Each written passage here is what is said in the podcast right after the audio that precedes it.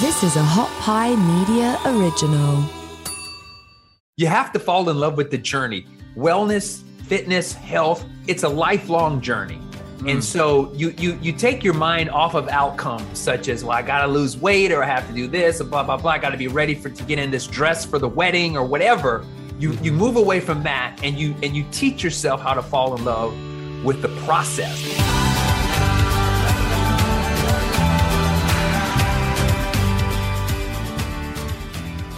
Hi, everybody. This is Dr. Erik Korem, founder of AIM7, and this is The Blueprint. I've spent my life helping Olympic gold medalists, NFL, and NCAA athletes be the best at their craft. Now I'm taking that experience and translating it into your life. This podcast is for busy professionals and household CEOs who care deeply about their family, career, and their health. There's an ocean of content to wade through, but I do the heavy lifting for you and distill cutting edge science leadership, and life skills into simple tactics optimized for your busy lifestyle and goals. Dr. Americus Reed II is a brand identity theorist and serves as a professor in the marketing department at Wharton. In this episode, Americus explains how we can use brand concepts to build an enduring identity around health and wellness, and how to consistently take action as you pursue your wellness goals. This was a really fun conversation about health and wellness with somebody that's coming from a completely opposite end of the spectrum. But after listening and internalizing these things, I think they're going to be invaluable for you as you pursue a lifetime of health and well being. But now, would you please take one second and hit the subscribe button on whichever listening platform you are joining us from, as this is one of the best ways that you can support the podcast. But before we get to my discussion with Americus, imagine a team of world class coaches and scientists focused only on you and your wellness goals. What would that feel like? These experts know exactly what you need today because they are precisely in tune with your mind and body. That kind of guidance is now available for everyone. AIM7 is a wellness app that provides custom exercise recommendations to improve the outcomes of programs and workouts you already love. It unlocks existing data from wearables and other apps to provide empathetic and scientific guidance that's perfectly in tune with your mind and body. Your team of world class experts is ready to get started. To get early and free access to this exclusive program, go to www.aim7.com. That's AIM7.com and sign up now. There are limited spots available each month, so sign up now and reserve your spot. But now it's time to lean in and learn from the best. Americus, thank you so much for joining me today. It's a pleasure to be with you today, Erik. Very excited for our conversation. Me too. Um, what does a identity theorist do? Like, what is, what is that? I mean, it's a pretty cool thing. I was looking on yeah. your website, looking at Wharton. Like, totally. what is an identity theorist? Well, an identity theorist, Erik, is uh, that. First of all, that's a term that I made up. So uh, you know, oh, that's I'm cool. I'm a, yeah, I'm a marketer. I'm a brander, so I had to come up with something to sort of label myself. Uh, but in all seriousness, an identity theorist is someone who's interested in understanding how a person or a consumer uh, considers and figures out who they are. And so, what does this process of self awareness look like, where you decide the type of person that you want to be? And then, how do you go about creating that identity? In other words, what sorts of behaviors will you engage in? What kinds of products will you consume? The entire gestalt of portfolio of decisions that make up this sense of who you are, who you want to be an identity theorist wants to understand and unpack that at an excruciatingly painful level of detail. so that's okay, my job. So how does somebody come to a point where like this is who I am, this is my yeah. identity? Yeah, it's a great question, Erik. I think that I love that question because for me, it's the ongoing journey of life. Hmm. And, you know, I, I, can remember from early on, you know, this question of who am I and, and, and what what is it that I'm doing here and why am I doing it? And so it's a fundamental psychological question that begins at an early age, almost to the extent that as soon as we're able to construct a kind of cognitive assessment of our place in the world relative to others and other institutions, we start asking this question. And so it's an ongoing question that we try to understand, that we try to answer.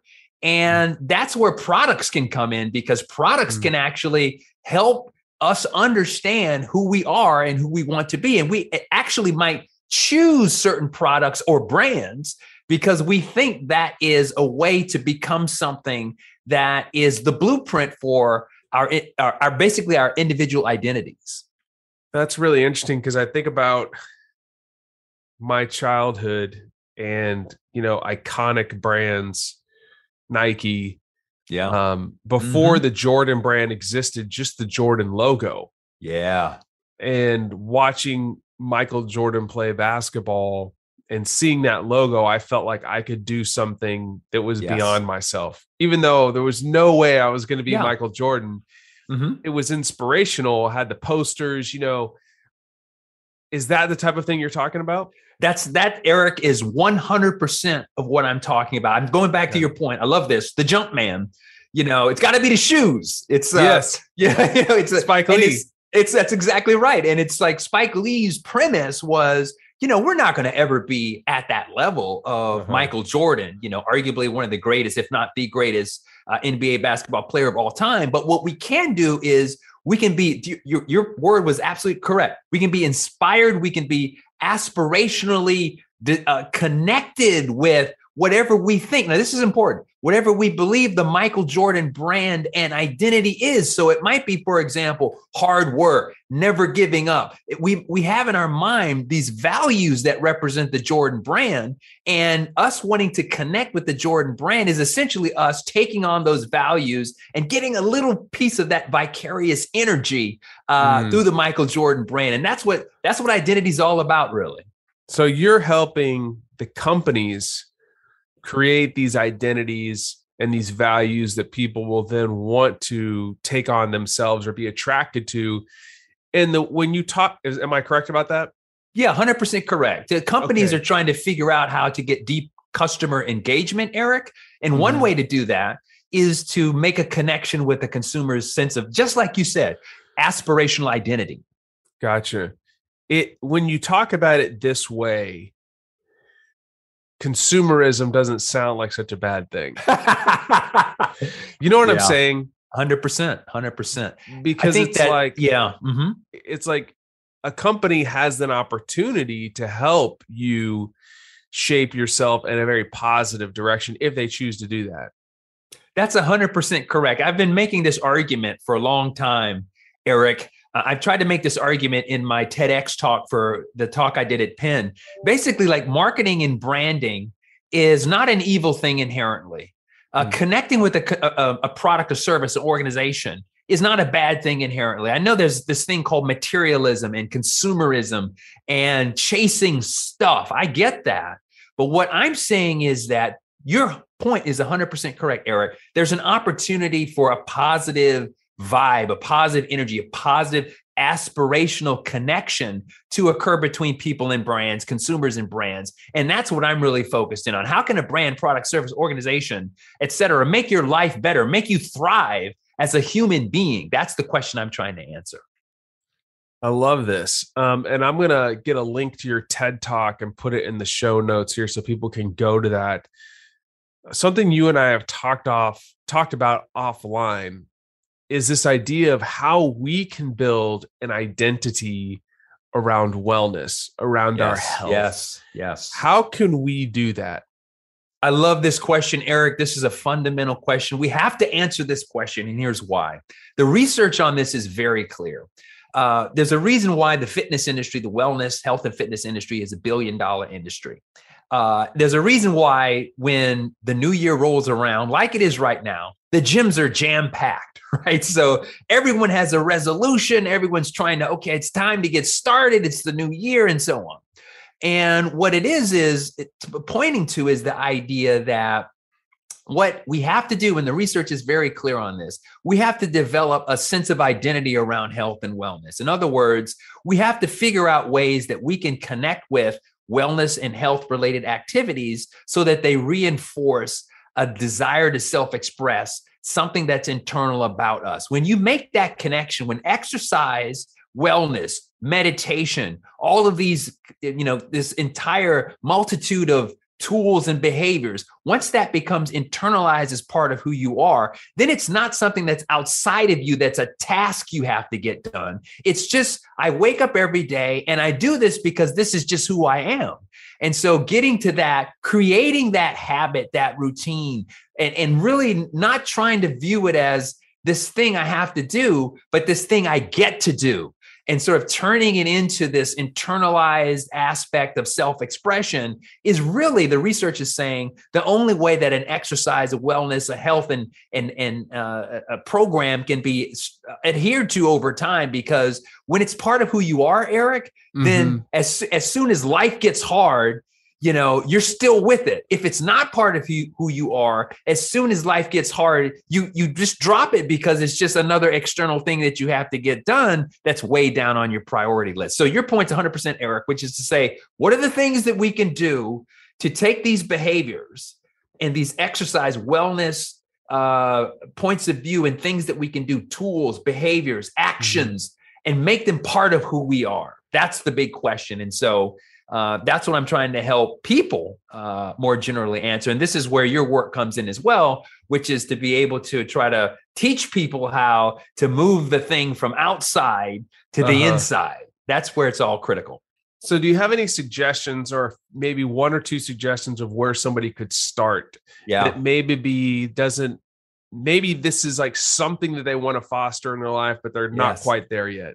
Yeah, I love that question, Erik. Uh, here's my advice on that, and I think it's it's it's starting small, right? So the reason why exercise is hard and it's an external sort of perceived thing is because you have in your mind this goal of like, man, I'd like to be fit. Man, I would really like to have all of these things. I'd like to be a certain weight, and it's just it's too amorphous. So what you have to do is you have to kind of break it down into little actions right? And for me, for example, the very first action that is my like sort of every single day, Erik, my little victory is when I get up and I put my feet on the floor and I put the shoes on.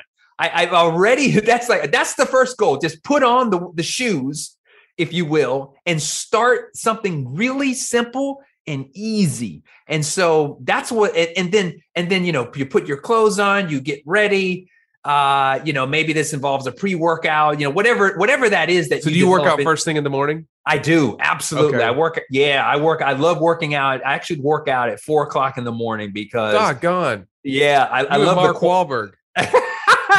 yes. The, the, the, 3 a.m. club, as it were. Oh my uh, gosh. Uh, I'm just a, I'm a big believer. I, I, there's something about being awake when you think no one else is awake that, that kind of reinforces my own identity, Erik. Is like no one is willing to do this. So uh-huh. it, it's it's almost a signal. Well, not no one, but very few people yeah. are willing to do this. So it's a signal of my own commitment if I'm willing to get up at 4 a.m. But even so, it's like that snooze button is calling your name. So how do how do you get over that? To your point, Erik, take your shoes, put them on. Okay, small mm-hmm. victory. Put the clothes on. Okay, get your cup of coffee. Okay, get ready to go do this thing. And the thing that you go to do, Erik, you have to do the things that here's very simple. It makes obvious sense when you hear it. You do the things that give you joy, right? Exercise. This is not complicated, right? This is not. Com- if if you want to get fit and and have a good, healthy, robust life, then you got to move your body. Now, how you move it is infinitely uh, open to you and whatever you want to do. You want to do jumping jacks. You want to do CrossFit. You want to dance. That's great. You want to do rowing. You want to ride a bike you want to go to the gym and be a gym rat and, and move the weights, whatever that is, it has to be something that you enjoy. And so mm-hmm. you pick you pick this activity that you enjoy because the joy is the initial emotional impetus to create the habit and the routine that's the little that's the little nudge that gives you that little victory that gets you going on the trajectory. So I've heard it said that that um, emotions create habits. And I don't think in the long run, I think the creation of the habit, you want to have a positive emotional experience for that reward yes. prediction error. Yes. Um, so what if somebody's like trying to create this like you know bj fogg his work up at stanford i think is really interesting he talks about this yep. idea of celebration of like sometimes you have to like just find a way to like like oh, okay i don't exercise i'm going to give this a try you give it a try, and then you need to be like, you know what? I freaking did a great job and that was fun. Yes. And like you have to like connect to it. In the long run, though, if you're always celebrating, it can kind of lead to a decrease in dopamine. It does. Yes. Yes. So Yes. something I've been thinking about a lot is just like sh- switching from in the initial habit creation an emotional experience and then moving into the growth mindset I love of, this. Yeah. like I'm going to find joy in the process. Yes. Does that make sense? That makes hundred percent sense. And in fact, it's brilliant. That that analysis is absolutely brilliant, Erik, because what I think it for me, a similar sort of thing. I love what you said, which is the idea of you have to fall in love with the journey. Wellness, fitness, health, it's a lifelong journey. Mm. And so you you you take your mind off of outcomes such as well, I gotta lose weight or I have to do this, and blah blah blah. I gotta be ready for to get in this dress for the wedding or whatever. You you Mhm. move away from that and you and you teach yourself how to fall in love with the process. And so Mm. what I what I did was I started off with the emotional piece because you're 100% correct. And the, the research that you're pointing to points to this very clearly that you get that dopamine, you get that sort of immediate reinforcement that says, okay, this is good. I Right. enjoyed that. Let me do it again tomorrow. But at a certain point, I think for me, what takes over is what I refer to as when the, the discipline actually takes over. And that's Yes. and that's the journey where it says, like, I may not feel like I want to do this today, but I'm gonna, uh, that's where discipline steps in and says, well, I'm gonna do it anyway. And because I love the journey and I love the process, I'm gonna do it like I love it, even though I may not be feeling it on that particular particular day. And what we find, what I find for me, you can tell me if your experience is the same, Erik, is that even on the worst day, the worst workout, though it just didn't happen. I couldn't get it fired, couldn't get firing on all on all cylinders. I still feel better than than, than, I had I not done it. Right? It's kind of like the the only bad workout is the workout you choose not to do. Uh, I 100% agree because there's Yeah. days where I'm just like, that's why you said start small. The the workout or the effort doesn't always have to be this monumental experience. It's like whatever it takes you to get over the action line and then be like, you know what? Good job. And then there is this satisfaction that I did. It's like work. Like some days Yep. you just don't have your A game. Yep. I mean, it's life. Like, I don't care what guru biohacker out there says, you are not 100% every day. That's just not possible. That's right. Some days you get three legitimate hours of excellent work in, and you need to be like, you know what? Great. Some days it's six. Some days it's six. That's correct. So, something we've talked about before is architecting this process of falling in love. So, what I like is you're crossing the chasm from an emotional experience to discipline. yeah. Um, is there any? I mean, I don't even know. Is there a way to kind of make that easier? Is it just kind of at some point there's got to be a conscious decision, like I'm just going to love the process? Yeah, I, I think. well, it, it's interesting, right? Because it, it's the the the thousand mile journey starts with one step, and uh, you know I falter all the time, man. It's like you know, but because it's a journey, because it's a process, I don't get bent out of shape if I fall prey to you know the Reese's cups because it's just like, hey, man, I just I just needed some hedonic. Is that your favorite candy? That's my favorite candy. That is And my by- favorite candy. My Oh, is it really? literally just brought me this last night. I'm gonna have Oh it on my Friday. God. Anyway, is- sorry, just that No, moment of there's more stuff I keep just finding out about you that I absolutely love. Keep That's going. funny. No, Yeah. no, no. It's it's hilarious because Reese's cups. I don't know what they're putting into it, the Hershey company, but man, I mean, my my record is 27 cups in one sitting, uh, and that's the full size. Those are the full size cups. Doggone, So- man. so- you are fit. I mean, I- people I- I don't try to see be. you, uh-huh. you are I can you know, you can look at people's necks. I mean, you're shredded, man. well, it's it's funny. I mean, it's part of part of my journey. I, I'm a little, I'm very much blessed. So going to the point that you know, I fall off the bandwagon just like everybody else. Sometimes I need food therapy, and that's the problem. The challenge here, Erik. Food never says no. That's the problem. And so, you, what we're trying to do is is go inside ourselves to be able to say, I'm going to be, I'm going to find that that motivational impetus inside of me rather than externally in terms of food that I can use to self medicate myself. So that's one thing. Number two, I'm just blessed because my mother took myself and my sister when we were 14 or 15 to the gym, to the Bally's, and we signed up as a family. And she was big into this sort of aerobics stuff. She was like the aerobics queen, Jane Fonda. 70s, 80s. 70s, 80s, you know, Yeah. uh, color coordinated, leg warmers, the whole bit. That was her love it. thing. And so she drug us to the gym and was like, you guys figure out something, what you want to do here. So we're like, okay. And so I just grew up like, oh, yeah, you work out. That's what you do. Uh, on your lunch break, you just work out. So I was socialized into that at a very young age. Now, your point, which is like, how do you create that later in life? Maybe you're struggling, trying to get on in on this thing, and that's where the little behaviors and the little pieces of joy, the little nudges, uh, can make a big difference. But you know, I have bad days, I fall off, but it's because it's the journey. It's always the next day is another opportunity to be better than yesterday.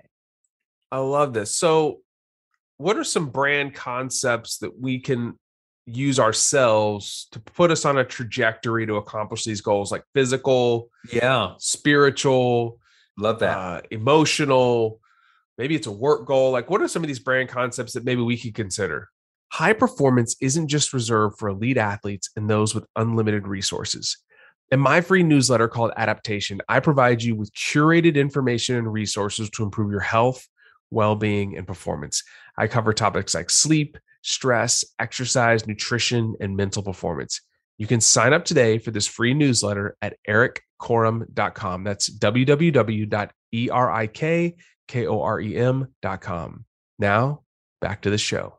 I love this. Well, well, every single company, every well, not every, but the great iconic brands, Erik, understand who they are. And I would suggest everyone should do. You ought to write down who am I? What is my brand? You know, b- brand with a lowercase b. Uh, what is it I represent? Uh, what is my commitment? What is what are the things? Who who is it that I want to be? And then write that down just like a brand has a brand promise. They have somewhere in their internal documentation they have a statement about this is our mission. This is who we are. This is what we represent. This is our core values. We should be doing that as well. And the reason why you do that erik write that down right? Because just the the, the research is clear. Just writing it down creates a kind of accountability. it- it's sort of like it's breathing it into the universe. It's like, okay, there it is on the page. Now it's up to me to align my behaviors to this vision, to this brand that I have of myself. And that's where the work comes in, where it's like, I'm going to now organize my day, my life, my activities, the things that I do around reinforcing this image that I have of an aspirational identity that I want to create. So it's just like a brand. It's like you need to understand what is my brand, write it down, articulate it, and then look for ways every single day to create opportunities to, to manifest that into your life, to reinforce those images, core values, beliefs into your life, and to not be distracted from things that would take you away from that that brand if you will. So it's it's it's a it's it's work but it's also good work because it is creating a sense of accountability but it's also creating a purposeful articulation of this concept about who I want to be as well. So if I can re like regurgitate what you just said in my small brain, I need to know who I am and what I stand for. And then by writing that down, actually, I think it's you're 42% more likely to accomplish a goal if you just start writing it down because then you start strategizing and all the Yeah. other things. But you write that down, like uh aim seven. We want to unlock the full human potential. Okay. Yep. Well, what does it take now to unlock the full human potential? For me, like, you know, I want to be example to my family or I want to whatever it is.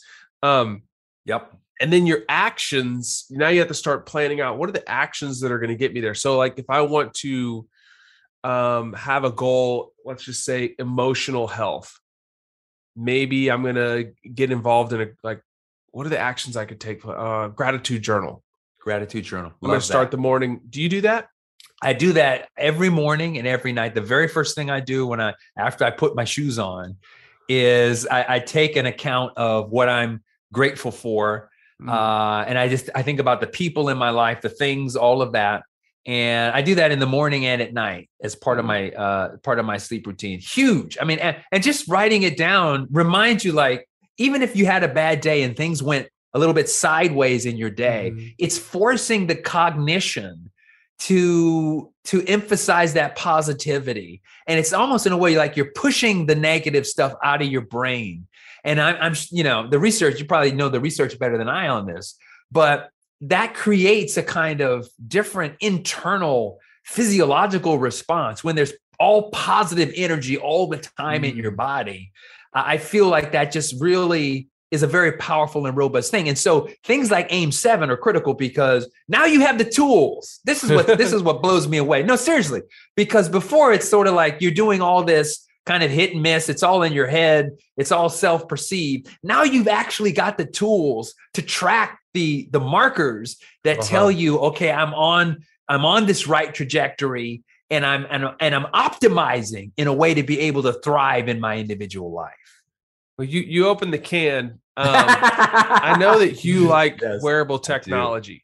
i do Um, I think we're both right now wearing an Oura ring. yes Um, where did where did that start for you? Your your love for yeah technology and health.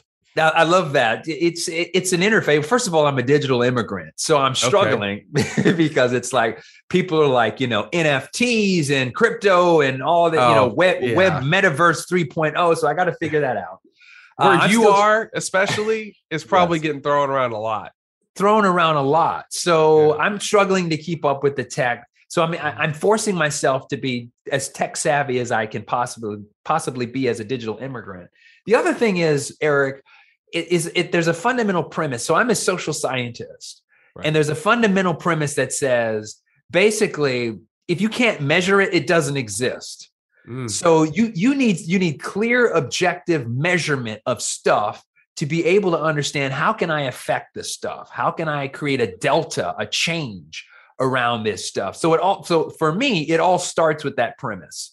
And so in the precision of scientific and empirical analysis, that's where data opens up all kinds of opportunities. And I guess I'm just a kind of a little bit of a data geek because I just find that super interesting when you you know, I was one of the first to like put on a heart rate monitor and like, okay, what's this heart rate thing? How how can I use it to to squeeze a little bit of more uh you know capacity out what I'm out of what I'm trying to do. And so the data then opens up does two things. Number one, it makes you aware of what you should be tracking. But number two, it allows you to self experiment where you can sort of figure out what are some changes that I can do in my behavior that can impact these markers that will help me understand how to get a more optimized trajectory of self empowerment, self awareness, self improvement, and personal growth, like you were saying. So, what are your favorite metrics to track? Yeah. Well, I love so you know I'm I'm big into heart rate variability, uh, HRV. I've been tracking a lot, uh, and it's I you know I immediately the wearable world sort of turned me on to this metric and understanding you know how I can uh, control the autonomic nervous system aspects. Uh, sympathetic and parasympathetic to be able to to be ready, maximally ready. So HRV is one I, I pay a, a lot of attention to. Uh, resting heart rate, uh, my heart when I do my workouts, Erik. Now I'm trying to find that sort of threshold where I can where I can output at my maximum without sort of hitting the diminishing marginal utility point. So in my mind, every single workout is an S curve. And at the inflection point is my effort to recovery ratio, where I try to hit that point every single workout where, okay, that last set was the set that now has me incrementally improving at uh, a, a rate that's slowing down. So it's time to stop the workout. And so you know, we have a feature for that, right? I love this, man. I'm telling you, I'm all over AIM seven. Uh, and that uh, this is data, data, man. Data unlocks everything. Like, right? This is this Yes. is how we we can really unleash the full potential. So, are there habit are there are there behaviors in your life that you realized impacted your HRV in a negative or a positive way? Yeah. So almost immediately, uh, Erik, it's funny, you know, alcohol, which I enjoy, or I used to enjoy, I enjoyed it a lot more. It's interesting because alcohol is, you know, kind of liquid courage, right? So, and it's a very, for me, of like a communal thing, like go socially drink with people. Mhm. But what I what it's very clear that alcohol, and this is the other premise, which is part of my approach, Erik, which is to say there's no such thing as a neutral behavior. Every single behavior is either positive or negative with respect to your ability to show up at full capacity and optimize. And it just turns out the research is clear that alcohol is a negative uh, component. Now, is this Americus on a high horse saying don't drink? No, not at all. What I'm saying is that when you drink alcohol, especially later in the day, it's very clear that it has negative impacts on your HRV, lowers your HRV. Uh, and you want your HRV to be higher uh, and so on. And so for me, that my process, Erik, was that it, now I'm in return on investment decision making calculus. Like, is mm-hmm. this worth it for me to, especially at my age, because I'm 51, is this worth it? You look great. De- oh, thank you, man. I really appreciate that. I try, I'm trying to, I'm, I'm fighting father time as long as I can. Uh, but unfortunately, Father Time and Mother Nature always win. So we'll see how this goes turns out. But anyway, so uh, so so but but that that you know, and so for me, it's like okay, well, at 51, the ROI on alcohol is not the same as when I was 20 and 30, and maybe even 40. So it's just not worth it. It's it it just takes me back. So you know, so that was something that I cut out, for example, uh, just based on very clear data patterns uh, from my wearable. Uh, that is like the number one thing I hear from people when I ask about their wearable, they're like, I found out that alcohol was messing up my sleep and I wasn't recovering as well. Yeah. I have almost completely cut it out. And I don't know if it's never really matched well with my body. I like yeah. swell. It's very weird. I don't know about you, yeah. but I found that I can't eat later in the evening. Like I my last meal needs to be around 5:30 to 6 yep. at the latest. Yep. Because it jacks up my HRV because if you think about it, when you when you sleep, you want to get more into a parasympathetic state, rest and digest. Yep. Um now my body's well, blood is shunted to your gut in a parasympathetic state, but now it's having to mobilize resources to digest a large meal. Right. And so if I give myself exactly. three to four hours, I sleep better, my HRV is better, my resting heart rate is lower. Yes. That's been one of the things in the past six months that I've I've yes. changed. Um yes. because it just it messes me up. Interesting. Yeah, hundred percent. And you touch on something that that is up. You know, we're you and I are cut from the same cloth. Obviously, Man, you know, you're you're you're basically a brother from another mother. I was just uh, thinking the same thing. I love this. This is so much fun. Yeah, I mean, I huge. Like it, I'm big right now into intermittent fasting. I mean, I love it. You know, I, the, the idea of a feeding window is something that is incredibly powerful for me, mm-hmm. and I instantiated that probably two years ago. And like right off the bat, I lost like 15 pounds. Like right off the bat, just you know, ceteris paribus, everything else being equal, just shrinking the, the feeding window to a certain time, and usually it's between uh, 12 to 4 uh, 4.30 uh, to your point about not wanting to eat too late and then and, and so and and then here's what happened which was really aha moment for me erik which is to say i used to conceptualize food as a discrete event right breakfast lunch dinner snacking etc when i started to go to intermittent fasting it's like here's the feeding window it's 12 to 4 so it, it's everything's going to happen in, in this feeding window but it's like food became something different. It, it wasn't like, okay, when am I going to get this next thing inside of my, you know, it, it, it, it released the emotional urgency huh. around food. And it opened, it helped me like rethink and redefine, recharacterize, reimagine food in a completely different way. Here's my feeding window. I'm gonna get all my calories during this window, and then I'm done. And then I don't have to worry about food anymore. And so that was something that was like an aha moment for me. But it was driven by the fact that your point, which is to say that I was looking at the my intermittent fasting uh, interventions on my HRV and just massive effect in terms of improvement, higher HRV when I'm doing this feeding window, uh, intermittent fasting kind of a thing. So, you know, and I know with with with a lot of people, food is a challenge right? Yes. Because again, food is therapy. Food makes you feel, food never says no. Food is always going to make you mm. happy, especially sugar and fats and cream, all this stuff that, you know, our brains are hardwired to say, man, that's really good.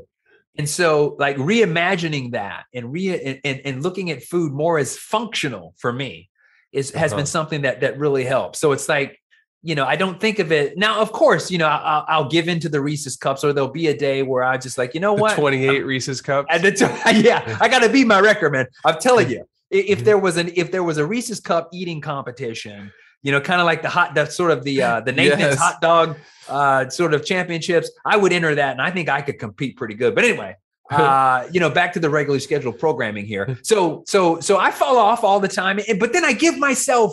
The, the leeway, Erik, where it's like, yeah, I'm gonna have that, you know, bacon and fat and all this good stuff that Yeah. I, I like, and all this pasta. I'm gonna have that.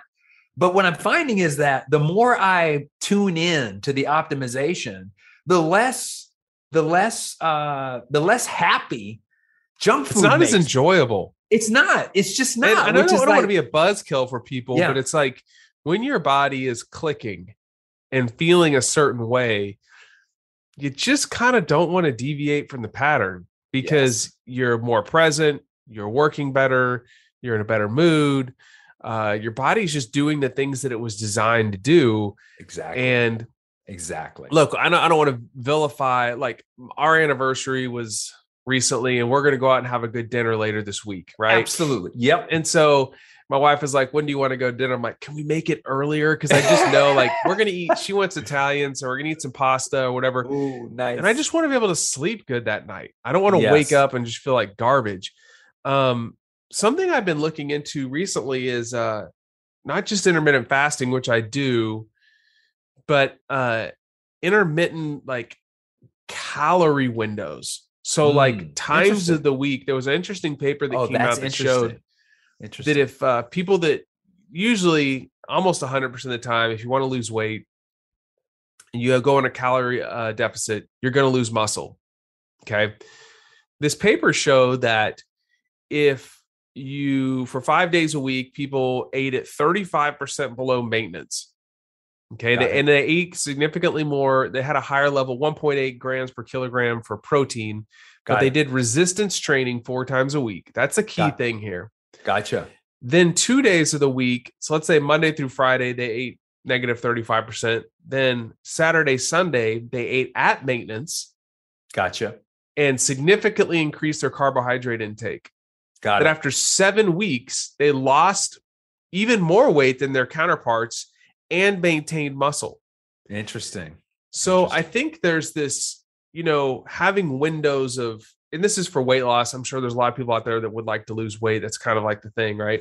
Yeah. why there's massive companies around this. Um, but uh, this idea of caloric restriction, Mhm. caloric, you know, intermittent feeding, and Yeah. if you think about it, like several hundred years ago, I mean, like even a several hundred years ago, people weren't able to have access to food like we have access. Being fed all the time is not a great thing. yes. Like we should feel what it feels like to be hungry Yes. on a lot of different levels. Yes. um it will help you empathize more with people around the world that don't have access to food Excellent point. Right. if you if it, it's also a great spiritual discipline Yes. and it's also like phenomenal for your body the literature is so overwhelming right now for autophagy blood sugar regulation all these things Mm. so i'm just Mhm. um Mhm. just backing up everything that you're saying that um i think these are wonderful practices yeah. So what like what is like what is your journey morphing to as you age now? Your wellness journey because I'm over Yeah. 40 now and my thought processes are changing. Now that you've hit 50 and you look phenomenal, you have ton, you. you. know, the world is changing as far as age is concerned. But like what are your like what are you pressing towards? Yeah, it's very interesting. I've I've been through almost all of the the requisite phases of, of fitness. At one point, I was in, I was you know really attracted to the bodybuilding lifestyle.